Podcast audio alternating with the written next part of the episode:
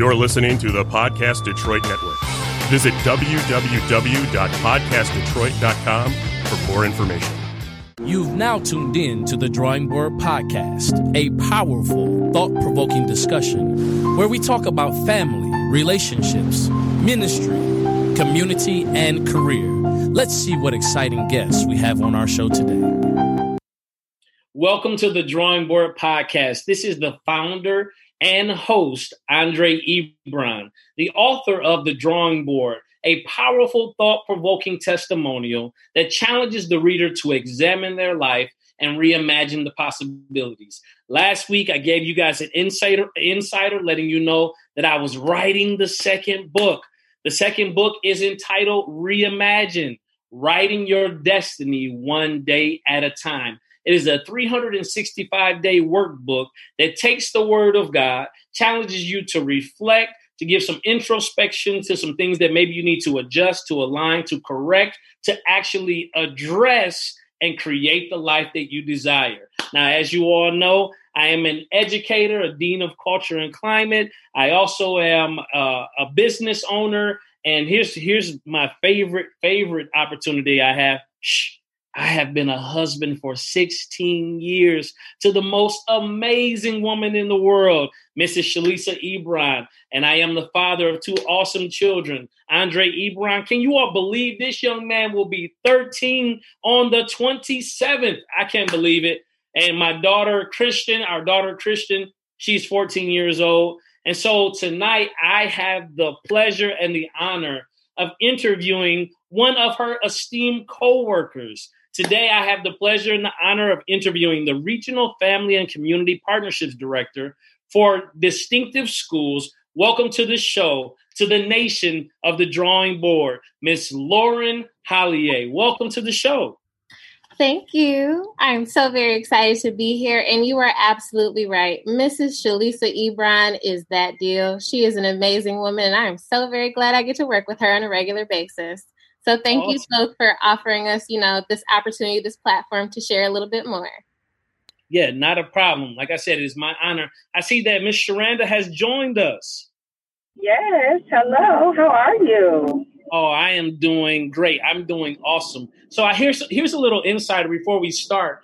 Did you know years ago? This now I'm not going to date myself, but years ago I was a sub at Plymouth Educational Center, and uh, I yeah, I worked at PEC and uh, I was a sub for their fourth grade classroom teaching mathematics. The fourth grade teacher had gone out on maternity leave and uh, uh-huh. taking a uh, temporary sub position there. And at that time, I'll be honest, I was really working to just get money going to keep the business running. And somebody said, you know what? We really think you should go into education. I was like, uh, no. And then, and then uh, I just will have it that God directed my steps that way, and it's been history ever since. But I was just telling, so you are a principal leader uh, at the distinctive Plymouth Education site. Yes, sir, I am. And Shalisa has been holding out on the beach. She did not tell me that. yes, yes. I it was years ago. I remember uh, I would at lunchtime I would park in the back. Everybody make that McDonald's run. Reclaim, you know? So, yes, I welcome you all. And I just want to give a, a preface our interview with letting uh, my audience know a little bit about Distinctive. So, Distinctive operates high performing public charter schools in Chicago and Metro Detroit. Here's your mission, and I love your mission. Your mission is to support each child in becoming an engaged and curious learner, a confident self advocate, a creative problem solver. Here you go by setting high expectation and nurturing a positive culture that honors diversity, collaboration, mm-hmm. and optimism. Now, being an educator, I know all of the work that goes behind facilitating that mission. So let's talk about it. Uh, first of all, tell me how how old is Distinctive? What you guys are out of Chicago? Tell me about Distinctive.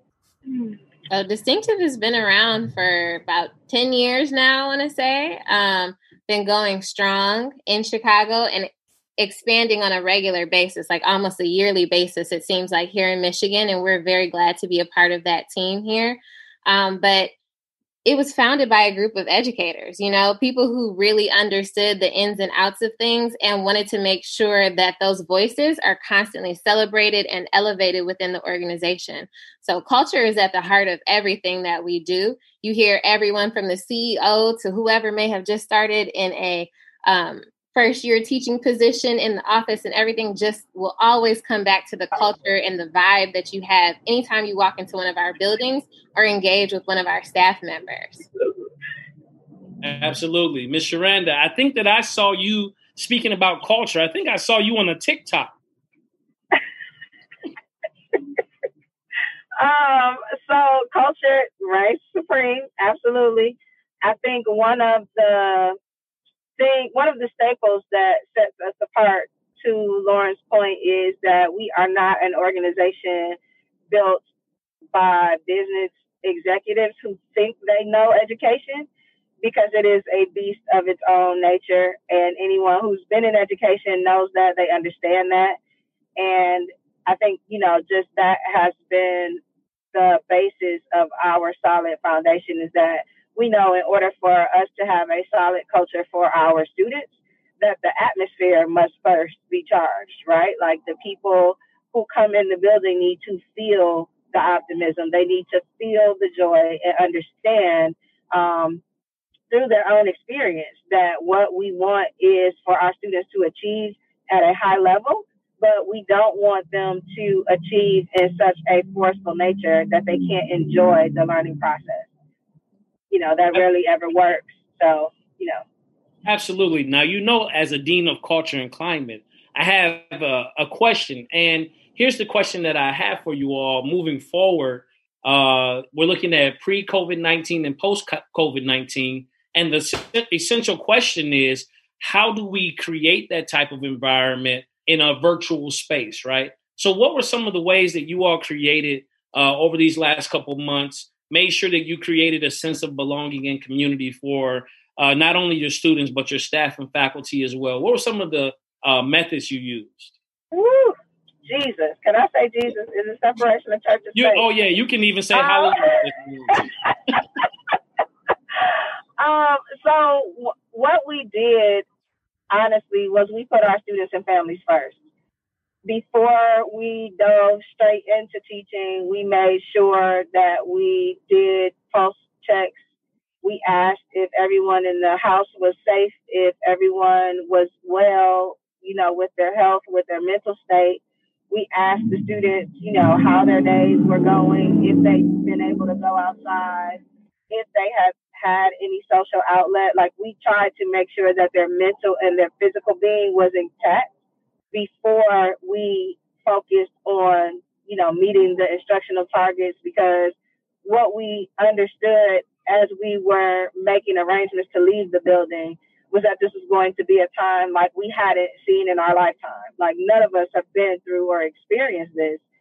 Um, and so many of us as educators had very little to draw on with personal experience. And the students were going to be the first of their kind, you know, for a long time to come who would experience that. And I think once the parents were able to realize we weren't just focused on our scores, we weren't just focused on, you know, checking boxes and hitting the growth target mark, but that we really wanted to make sure the students were okay. It further built that community aspect. Uh, I know for us at PEC, we call ourselves a village. You know, we are building and continue to build the village from within. It takes all of us in order for our students to feel safe, secure, and successful. And so we just made sure that our village was okay before we started with the nature of textbooks and the regimen of pacing. Yeah. And with I, I that, like I feel like we also Yes, we also made sure that our families had access to whatever devices they may need to be able to connect with their teachers and their fellow classmates because we recognize that for a lot of kids that's the fun of school is being able to engage with, you know, an adult who you look up to who isn't your parent, you know, or or, a family member. Um, and then talking to your own classmates. So a lot of our teachers went out of the way to actually schedule in time so that their students could also just socialize in their Zoom calls and everything and set up field trips and other engaging activities, things they would have done in the classroom, so that that culture was still translating over into their Zoom meetings.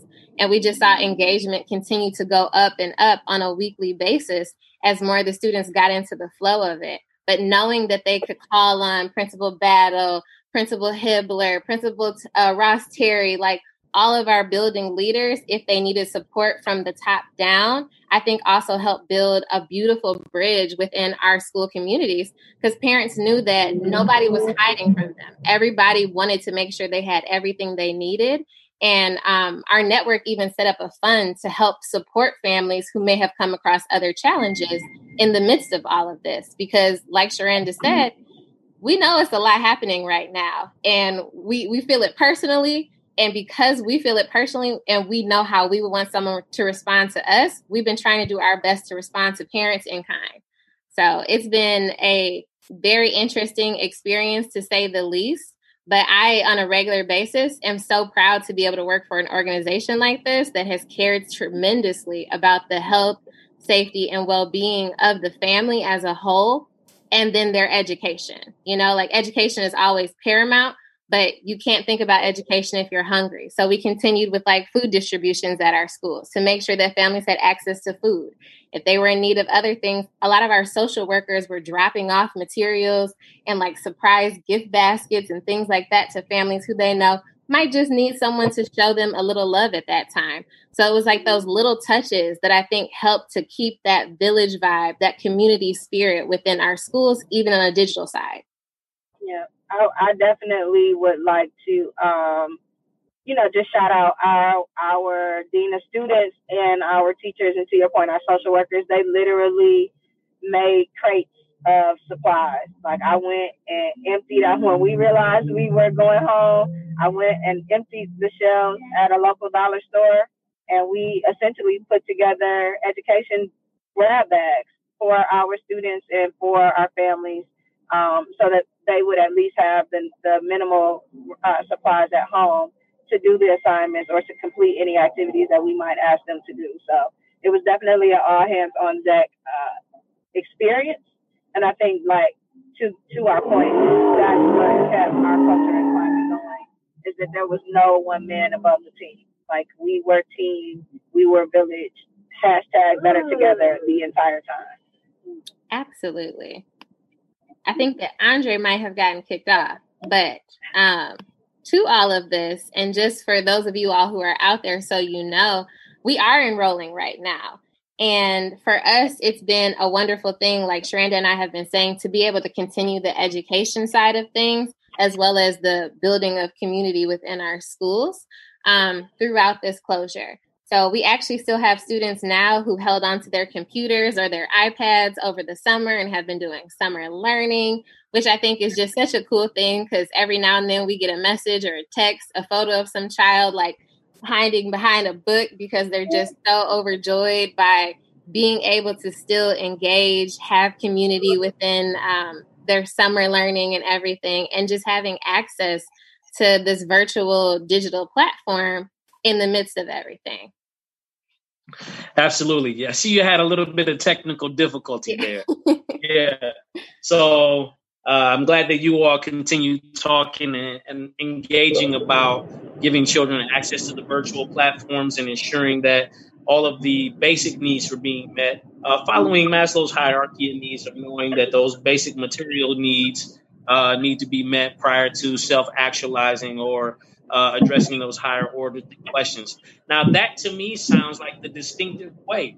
Talk to me about that, the distinctive way. I see you guys have that coin, and I heard Ms. Sharanda talking about being safe, secure, and ensuring success. Talk to me about uh, the distinctive way. What does that mean to your organization?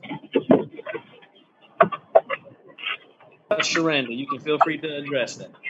So for for us, the distinctive way absolutely is making sure that things are personalized, individualized, and well thought out with intention for each child.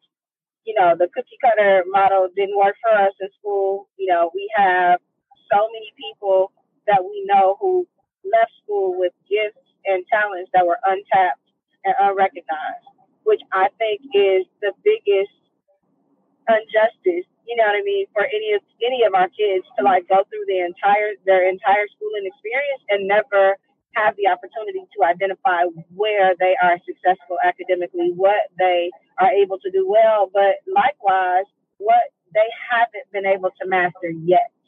And that is the distinctive way. Like our students, if they don't get something the first time, they aren't failures. It's not a failure. It's just something that they have yet to master. And they start to get that thinking. And once that mindset and train of thought sets in, they aren't afraid to take academic risks. They aren't afraid to ask questions. They aren't afraid to partner with, with a teammate or a classmate and say, you know, hey, help me think through this everybody in our buildings is a thought partner. You know, if I have something that I'm working on and I can't figure it out, it's nothing for me to ask one of my students like, "Hey, I know you're good at this. Come help me think through this. I need I need someone to help problem solve." And you know, when you go through a traditional school system where A's, B's, and C's are your barometer for success or failure, many of our students still leave school and they don't know what that means. You got an A in a class, but you don't know what um, which standard you were performing successfully with, or which standard you still needed a little bit of help with. And so I think those things um, make us continue to make us distinctive. Each one of our students completes a learner profile, so they learn how they learn. And once you have that, you know, it's easy for you. It's easier for you to complete a project and say, you know, I know that I need to have a little bit of support with strategies to study. Or I may be a better writer. And so if this is a class where I am required to take tests and exams, I'm going to need to dedicate a little bit more time to that. So part of our learning platform um, is arranged for definitely for our middle schoolers. We use, we are launching Summit Learning. And okay. so for the, the Summit Learning platform, Everything is project based, but it's inquiry based to the point where the students aren't just, you know, having fun and engaging. They stay in that productive struggle space so that they're continuing to learn and excel, but they aren't so tapped out mentally that they feel like, you know, they aren't going to ever achieve success. And, you know, so with all of those components together, that's that's really what makes us distinctive is making sure that we individualize and customize the learning while we continue to build the culture around them. Yeah. And it's not just us individualizing it for the child themselves. You know, it's also engaging with the child on what they feel like they would like to, you know, excel at, what they need to work on, as well as their parents. So it's everybody all in together building out that plan for the child's success, meeting them where they are to get them where they want to be. That that's amazing. Now, you guys were talking, and I'm listening to both of you kind of lift the idea of Carol Dweck's theory of growth mindset. Uh, that you create thought partners within the school, but that you also value the input of all of your constituents, all your stakeholders, namely your students. How do you all on a daily basis ensure that the environment lifts the scholar's voice as being valued? How do you create within them, as you all say, uh, make them confident self advocates? How do you do that? I think it's on a regular as you see them starting to come into their own, you encourage that, you celebrate that. And that's one thing that as an administrative person within our schools, not necessarily in the classrooms, I love walking through the halls and seeing and hearing teachers celebrating their students. And then the best part on top of that is when you hear the students celebrating each other. And I think that's when they really start to feel like they have a voice, they have a choice, and that they can speak up and be proud about whatever the subject matter is, is when they take that first step after being, you know, encouraged, celebrated, and everything by their teachers. But when their students and their fellow classmates start saying, like, oh, good job, or you got that, or oh, yeah, you know, all of that, I think that really helps to just push them a little bit further into then questioning the teacher as well you know, having other thought provoking, challenging questions that they pose to say, you know, well, what if we did it like this? Or what about that? And how do we do this? And, you know, I was working on it this way, but then I saw that you could do it this way. And sometimes they start finding their own shortcuts to things, or they find limpier ways even to come to the conclusion or the answer that they're looking for. And it's just a beautiful thing to watch. Um, but I'll definitely like Sharanda, I'm sure you have some thoughts on that as well. But I just I love seeing the kids grow into their own voices from the in class to the after school activities because lots of them will also speak up on what they want to see and what they want to participate in as well because we all know everyone has different interests. So myself like I'm into art and if I were a child and able to say to my teacher, I really want to do art. I want to build furniture. And my teacher might go, "What? You want to build furniture?" At distinctive, I feel like people actually listen and they're like, well, let me connect you to this person.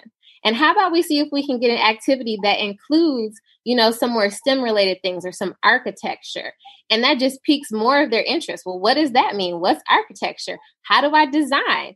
And you let them know that they're doing a lot of these things. And when you help point out the things that kids are actually working on, that they're not even realizing they're doing, that only helps them grow more and recognize that they have a voice and a space to step into those roles if they so choose to.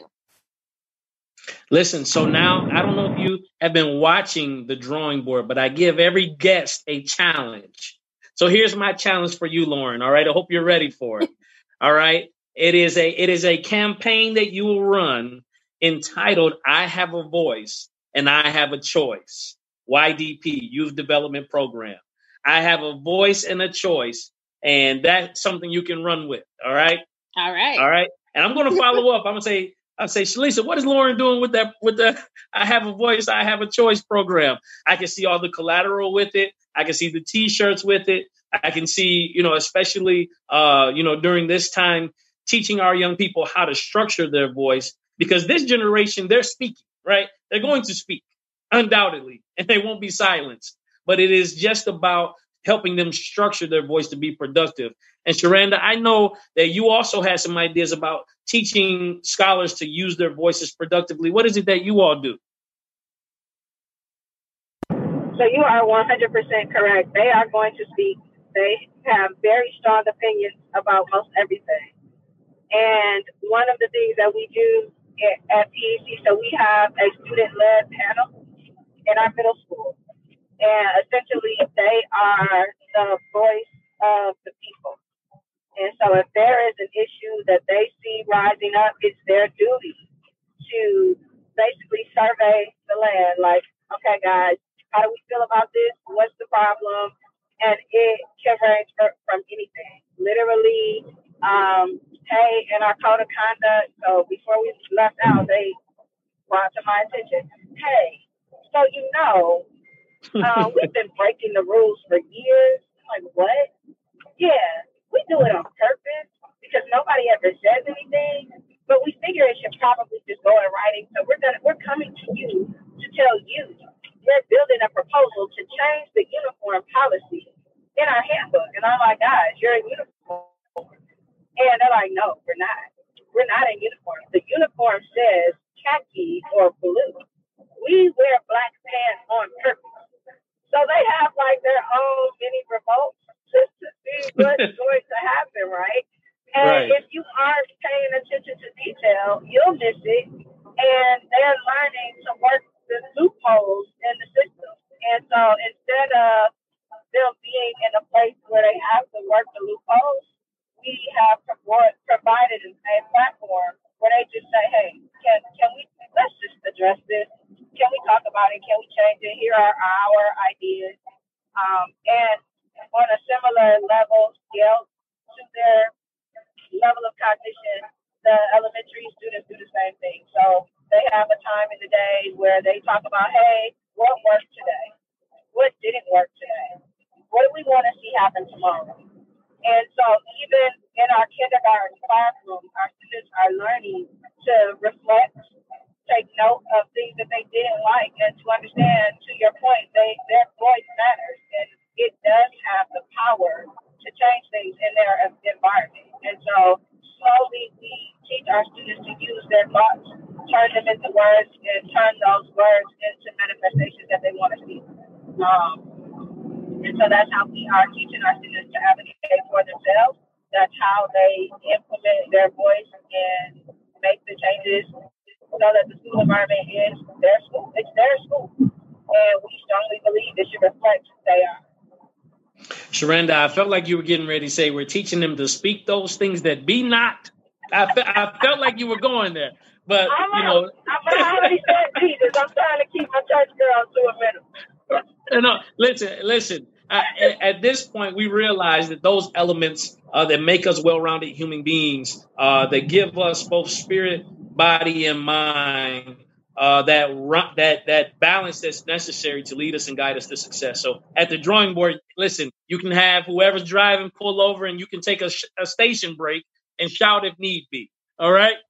So listen, here, here's a question that I have, Lauren. As uh, the Family and Community Partnerships Director, what partnerships have you forged or you had that has made this not necessarily easy, but a more fluid transition uh, amidst these two pandemics?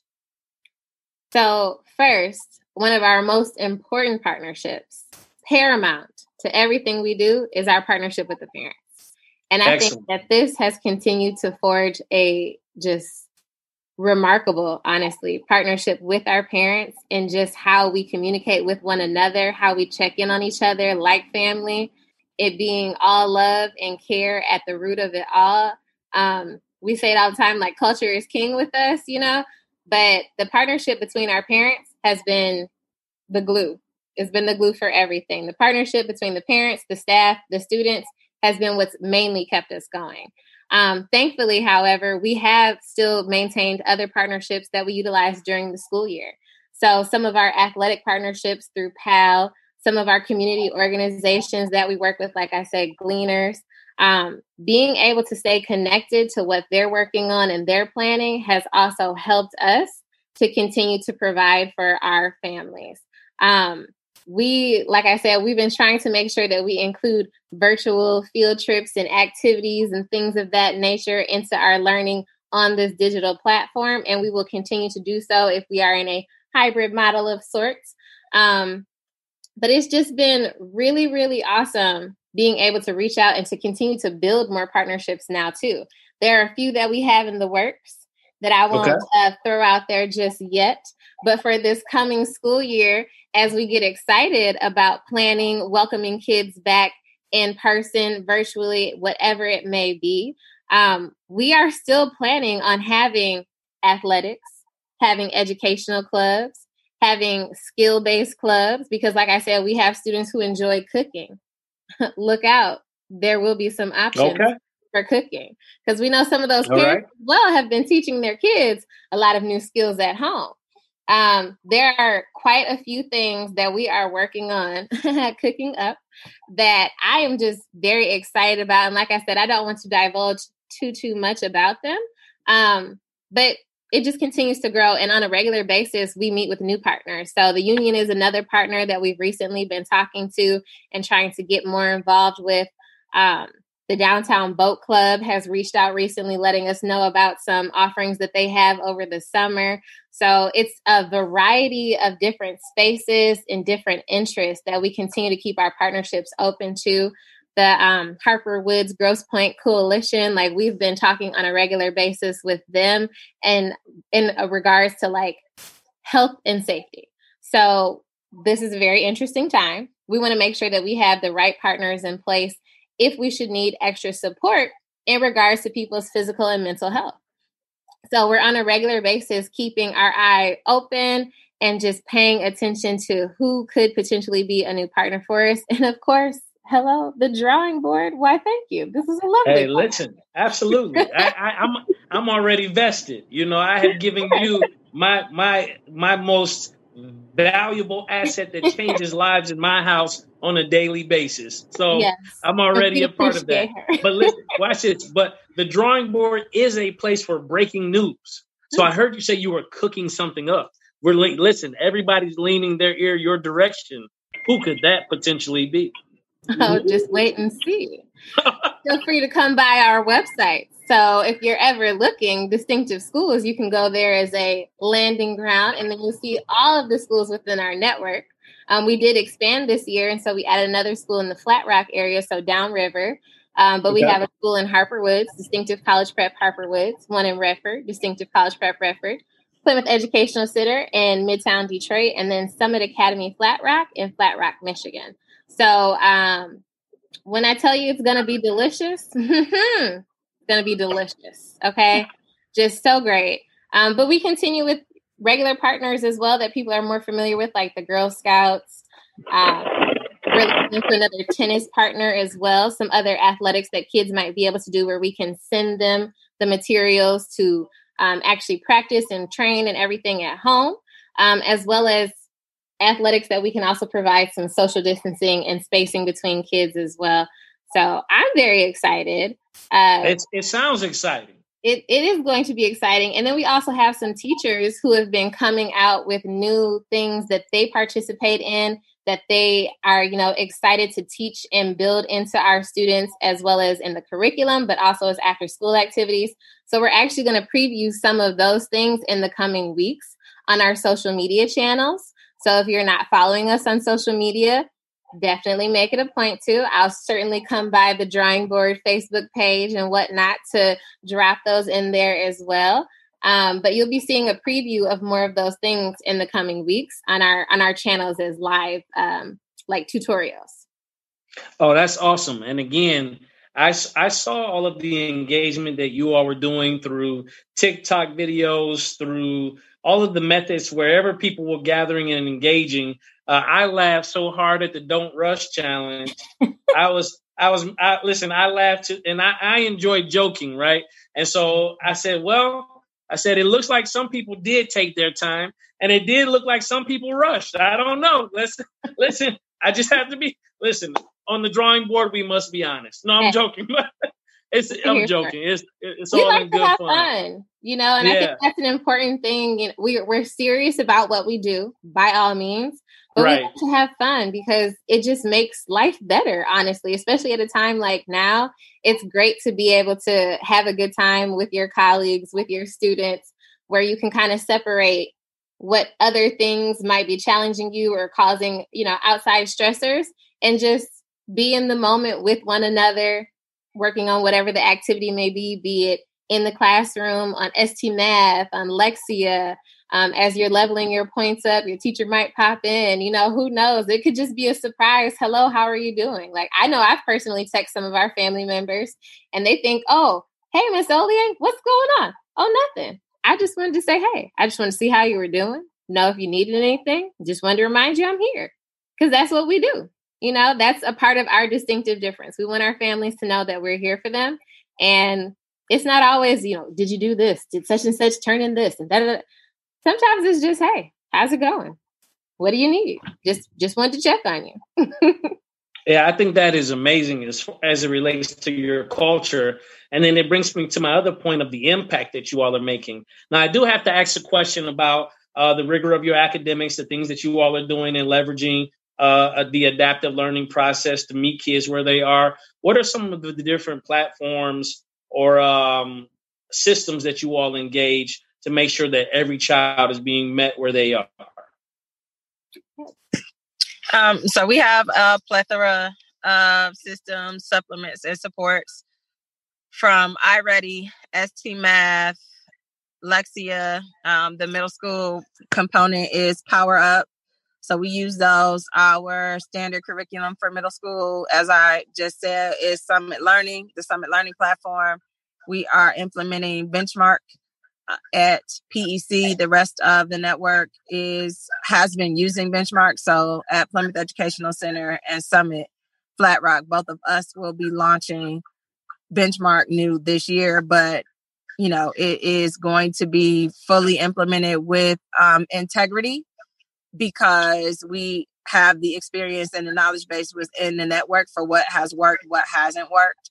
Um, so we have we've been intentional with planning our rollout, planning our professional developments, and so a lot of times you hear people throw the buzzword of rigor, but it's hard to see rigor take place in a classroom if the teacher themselves don't know how to scaffold, if they don't know how to support the students um, with differentiation, if they can't select students to go in the appropriate small groups like all of that background thinking that background work like that's the lever and the leverage of rigor and so we make sure that all of our staff uh, maintain professional development and training, as well as collaboration to see all of those processes implemented with integrity throughout the course of the school year. Um, and it, it's been successful for us thus far. Absolutely. I'm, I'm glad that you mentioned those points specific to differentiation, uh, scaffolding, because that is where you'll see you hit those targets, those growth goals. You'll get that 150% per year that you're looking for, depending on whatever your targets are. But without those, and you know those buzzwords that we use throughout education. Uh, we're going to implement this program with fidelity, and I mean it. It sounds really good, you know.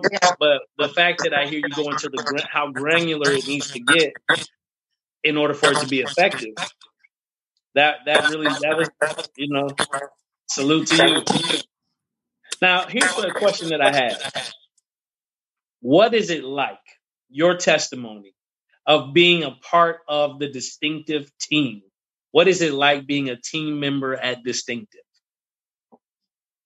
Um, so for me, it is absolutely shout worthy, right? Like if you, I mean, for those of us who have been in those places where everything is about the bottom line, everything is about the black and white of the bank account, and the people who suffer are the teachers and the students, and ultimately the families. You know, that's heart wrenching. That's not why most of us joined this field of education. You know, I didn't come into education ever thinking that I was going to be rich. As a matter of fact, my father threatened not to pay my tuition one year because he was like, "You changed to what? A teacher? You're never gonna make any money." Um, but I think you know, for me, being able to join a team and a network that stood by the things that they said, like the distinctive way, is not just a catchphrase. It's not something that the people who work within this network say. We literally live it, we breathe it, and it's evident in the work that we do.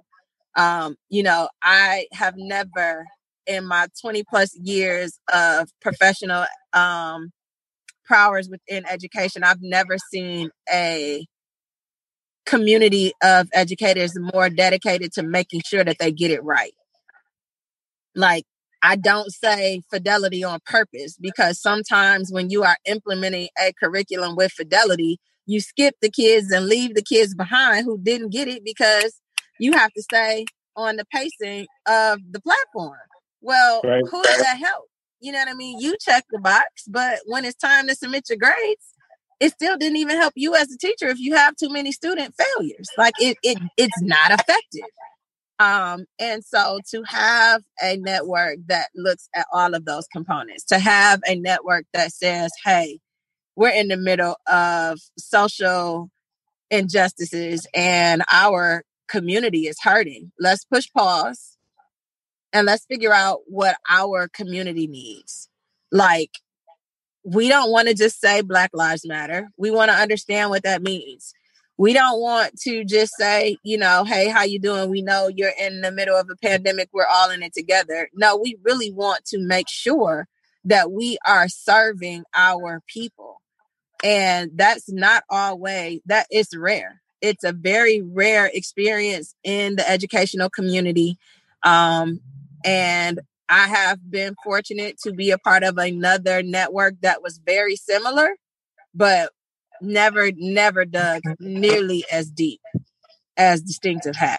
And so I find it an honor and a privilege to be able to do the work that I feel called to do at a level that I feel like I've been called to do it. Like my integrity is never in question because integrity is who the network strives to embody. Excellent. Now I found my challenge for you. I was waiting till it came up here's my challenge for you. So we already have uh I have a voice, I have a choice with Lauren, right? Here's here's your I want you to write something. Are you a writer? If you're not, then you're getting you're getting ready to write. All right, here we go. All right, here we go. I want you to write something that's going to transfer into a professional development. Don't just check the box. Programmatic programmatic implementation beyond fidelity. Mm. That's good. Don't just check the box. Mm-hmm. Programmatic mm-hmm. implementation beyond fidelity. Because I do believe that people, especially uh, first year educators or people that are within their first five years, they come in with the purest intent. Uh, and sometimes they equate their effectiveness uh, in the classroom with being able to check all of the boxes. Mm-hmm. But what I like to share is, uh, I said we, you know, we don't, uh, we don't teach a curriculum. We teach children, and yes. we deliver the curriculum. Yeah. So, so knowledge of the learner is primary number one, right? Knowledge of the learner, and so much of that gets overlooked in this process because I understand the pressures of pacing. I understand uh, the pressures of scores aligning in order for funding to be what I, I get all of that. But if we do all of those things and our children are no more prepared than they were when they met us, then I think that is the that is where the catastrophic failure comes in. But I'm glad distinctive is getting it right. I love to see you being mommy right now, letting him out of the car. I see, I love it. I love it. You gotta do it is, all. You gotta do it all absolutely. at once. this is what the life of an educator looks like amidst quarantine. It is the baby yes. on one arm, in the car, on the Zoom call. it's everything. Everything, everything. So now let me ask you, because uh, I heard you get that light flex right there. I appreciate it. You gave a light flex there, Sharanda. In my 20 years of educational prowess, I, I, I, I, felt that light flex right there. Um, let's let's talk about um, like careers, and I just want to get to the heart of like why did you choose education, uh, Sharanda, Lauren? Why did you? Why are you involved in community partnerships? Give me your why. What's your why? Um, my why is deep. My why is because I am the great great great granddaughter of a former slave turned sharecropper and I had the honor and the privilege to not only know her name, but to live with her for the first trimester of my life. Um, and so the stories are real. Her learning is real. Her courage is very real to me. Um, but also her desire to be better. And much like the times that we find ourselves in now, she was prevented the opportunity to better herself. Um, and she understood in a way that many of our children don't understand anymore how education is the great mm-hmm. equalizer, right? Like it, it, it literally can change the game for many of us if we know certain things, if we have knowledge about certain mm-hmm. opportunities, certain, you know, no, Papa, certain things. And so for me, going through education as a student, I found myself with teachers who wanted to box me in. Um, I'm sure that you would be surprised if I said, you know, I've never been a quiet girl. I've always had an opinion. I've always voiced my opinion. Um, and I didn't always know how to do it well. Huh, imagine that. But there was nobody there to grab me and say, hey, what you have to say is important. It's valid, but let me show you how to do it. There was nobody in the midst to do that for me until very, very late in the game. Um, but I knew that I needed to speak up for myself because I watched how my grandmother having the courage to speak up for herself changed her life. You know what I mean? She could have we my entire family could still be stuck in the south in some small town doing God knows what. But right. she had the tenacity to fight for what she felt like she was worth and she she never missed a beat and you know it's just important to me to carry on that legacy it's important to me that my own kids see me, hear me, watch me do all the things. You know what I mean? And it, it can't stop. There has to continue to be people in the midst in our school buildings who aren't solely trying to make a name for themselves, who aren't solely trying to get a check. Like there has to be somebody there interested in teaching them how to learn and teaching them how to make the way for themselves because my way may not be their way. But, but I am not so power stricken and you know authoritative that I think I have to force them to go down one path or another. My job is to help them forge their own path and make sure that they trailblaze in it. I want my kids to be the first to do it in everything, you know? Yeah. And, and to know that there's somebody there advocating for you and, you know, you've got your cheerleader. When a kid gets me, they got me for life. My number has been the same since 1997. I have the same cell phone number because any kid that ever crosses my path, they'll always be able to find me and they use it. Um, and so I just, you know, like that's that's it for me. There has to be somebody there to do it for them because it was too late in the game for me. Um, you know, I, I oftentimes wonder who I could be if I had been given the tools that I have now sooner. And um, the sooner that our kids get them, the better off they can be. Absolutely. Oh, go ahead, Andre. We can't hear you. Okay, yeah, I have no idea what's going on Here with my go. technology, but here we go. What I was saying is, um, you know, when you, I was just making an aside to the point that you made that if you knew and had the skills and tools earlier, and I was saying I was having a conversation with a lady in the store, and uh, I don't play the lottery, but she wanted to talk to me about the lottery, and she said, "You know what? Even if you played, you would never win." And I looked at her and I said, "Well, why is that?" She said, "Because." the people you serve need you to be where you are. So God wouldn't allow that to happen because you're needed where you are. And I say that to say, had you re- had you received them earlier, and it would have altered your course. All of the children from 1997 to this present day wouldn't have access to the gifts, to the wisdom, to the knowledge, to the encouragement, to that that fortitude and that push, because sometimes you're the only person doing that in their lives. So, you know, I just I just wanted to encourage you, of course, to forge ahead. And uh as you do with with with uh, you know, such courage, and they say courage is not the absence of fear, but it's it's the ability to persist even where fear shows up. I felt like your story was the epitome of what Maya Angelou said was I come as one, but I stand as ten thousand.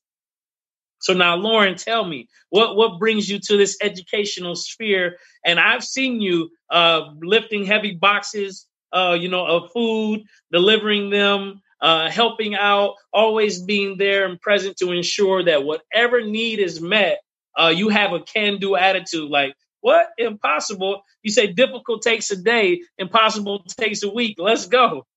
Let's go. Okay, let's go. um, for me, a lot of that stems from my parents. So I'm the daughter of a first responder. My dad is a retired fireman, and the daughter also of a retired social worker. So sometimes um, I joke and say that I was always destined to help people because it was like in my genetic makeup. Um, but that has always kind of been my parents' thing. So uh, I am the first to say that I think I have the greatest parents on the planet. It's a totally biased opinion, but I think it's biased at the same time based in fact. Okay. So A, a Um, factual bias. factual bias. Okay. Just, just to be clear. Um, I have three older siblings also. And the biggest thing that my parents, I think, did for us was they have always been our biggest cheerleaders.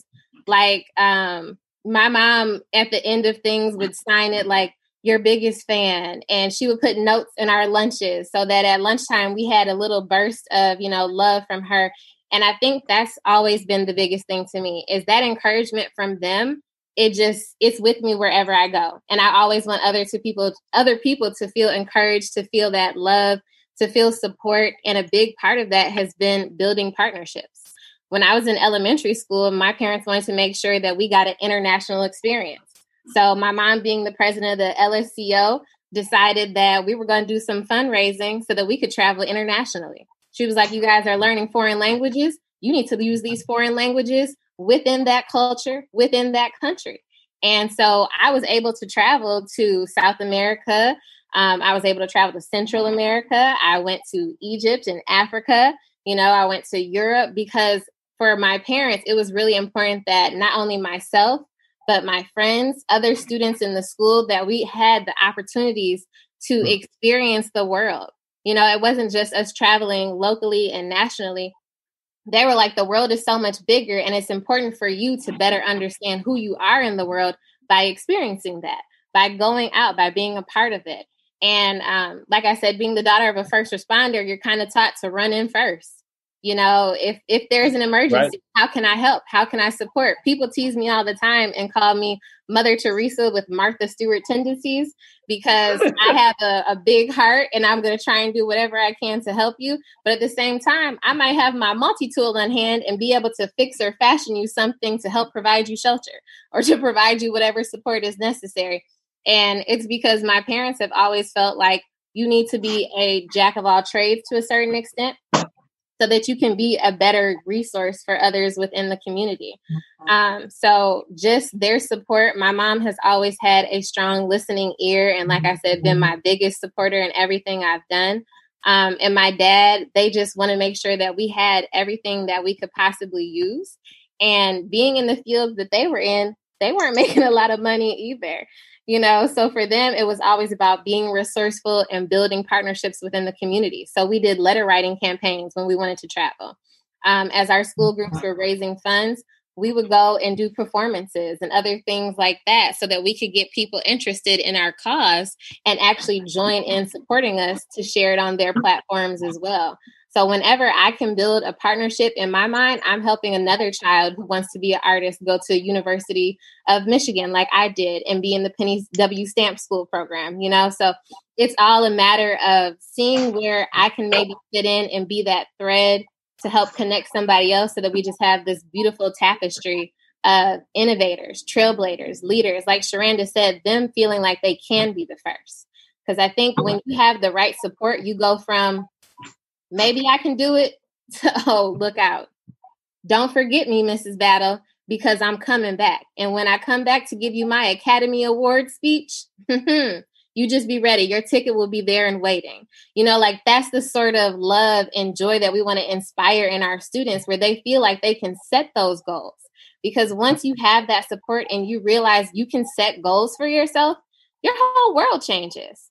And that was the biggest thing for me having three older siblings, like I'm the youngest of four, and all of them supporting me, coming to my volleyball games and my soccer games, coming to my performances with Mosaic Youth Theater of Detroit, like they were there and they made time to be there because they worked other things around. But when they couldn't be there, they always sent a representative too, you know? So knowing that I had other people, I had aunts and uncles and cousins, and sometimes by blood, sometimes not in my corner supporting me when we built these other partnerships, those partners coming to support me at events, coming to my graduation, listening to me give speeches, and whatever else it may have been that I was working on has only propelled me to want to find ways that we can connect our students to partners that will be those people for them, that will build their village stronger than they came in, you know? So it's just, it's a regular thing of just wanting to help is honestly what it comes down to. I want to help. Um, I like to sometimes be that person to rush in first, especially if it means we're able to support someone who didn't feel like they had support when they first got there. Um, I am kind of quiet, believe it or not. Like I do also enjoy observing no. and kind of like getting the lay of the land and everything as well. The um, social worker that I joke that's inside of me. People similar to you, uh, sometimes they just need to tell their story. And so I enjoy being that listening ear often for people when they have something that they just need to share, that they, you know, want to get off of their chest for whatever the reason is. And then working with them to let them know, like, your feelings are valid. I think that's the hardest thing for a lot of people to realize. Like, we're always apologizing for how we feel, but your feelings are valid. And if you feel that you require something more, that you require more support, or maybe even that you need less, being able to vocalize that and share that, I think only helps you to grow as an individual. And like I said, continue to set those goals for yourself to attain and achieve whatever you set your mind to. I went to a camp uh, that was run by first responders called Camp Personality. And they would always say, if you can believe it, do the work, you can achieve it, you know? So, like, all of that, put it together, get it going is just this long poem that we all used to recite together before doing other camp activities. But it's always stuck with me. Like, if I can conceive it, if I believe in myself, if I'm willing to do the work, then I can achieve it and that mindset just it mm-hmm. makes all the difference so let, me find the partner who's going to give you that opportunity you want to go into podcasting let me get mr ebron to come on and tell you what that's like how do you set it up how do you work with podcast detroit to get it going you're interested in getting physically fit we can find someone who will help you get that together. Matter of fact, Principal Battle might actually be able to show you how to flex. Okay, you never right, know. Right. So it's all about listening when people are telling you what their interests are and where they're trying to grow. That you build these other partnerships within your community, and I love being able to collaborate within the community um, because we're so rich with resources here in the city of Detroit and the metro area for that matter. I mean, you yourself said that you worked at Plymouth at one point.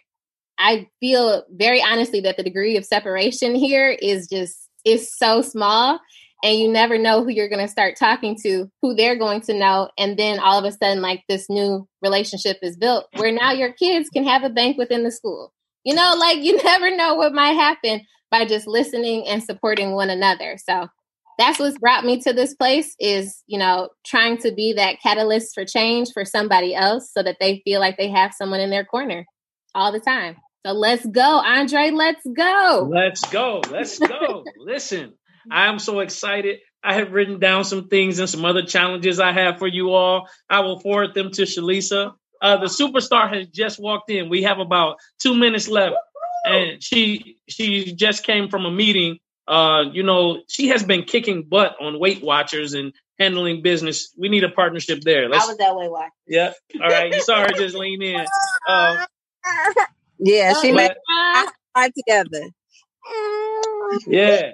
So listen, uh, she's making me get my life together. Yeah, I got to get my eating habits together. But anyway, as we close out, if you could please give, um, you know, the links where people can find you all. I know you guys are uh, in, you know, the season of enrollment. So you were lifting up all of these awesome things. You're defining differences the distinctive way, uh, how you all are challenging children to, you know, become uh, engaged and curious learners, confident self advocates, creative problem solvers, and you're setting high expectation that honors diversity, collaboration, and optimism. So where can they find more about distinctive schools? So, like I said, we have four schools here in the area. If you'd like to know about any of the schools and talk to someone immediately, you can always call or text 313 969 7671. Um, that is our Michigan like school cell phone that we're able to get right back to you, or as soon as we're able to, you will get a call back. If you'd like to look at any of our school sites directly, there's dcpredford.org, dcpharperwoods.org, plymouthed.org, and Summit Academy Flat Rock, flatrock.org. Or you can go to distinctiveschools.org and then you'll be able to see a listing of all of our schools right there. Um, if you have any questions, you can always reach out to us on any of our social media channels. You can find us at DCP Redford, at DCP Harperwoods, at Plymouth Ed Center, at Summit Flat Rock Academy. Um, so definitely check us out, look into us. Again, that number is 313 969 7671. Um, I would love to have the pleasure to, of speaking with any of you. If you have any questions, like I said, I know some of us are more comfortable with text, so you can always also text that number. And any of our contact us forms on our websites or our social media channels, either one of our social media advocates or someone from the school directly will get right back with you. Um, and then in our office buildings, you can call, like if you Googled any of our schools, you can call the office because we are in the buildings from nine to two on a daily basis. So we're not necessarily doing like big on site tours right now, of course, making sure that we're keeping everyone safe and healthy during this time. Um, but you can call up to the school or if you have documents to drop off, things like that, we can arrange for you guys to come in. We also have enrollment centers at each of our school campuses where you can come just inside the building doors if you don't have access to a computer or a phone, and you can complete an application within one of our school buildings. Um, I think that mostly covers it, but Sharanda, if I miss anything, feel free to throw it in there. nope, that was it. The only thing that I was going to add was that our buildings were open, but you caught it at the end. Yeah. Excellent. Well, I'd like to thank both of you all for being guests on the Drawing Board podcast. I would like to tell you now you are indoctrinated, fully accepted into the Drawing Board Nation. So you all are a part of the family. We were already family. We just formalized it here. And so I like to always finish each show with this. Your future is not behind you. It is not before you. It is within you. And I'm Andre Ebron, and this is the Drawing Board Podcast. God bless you all.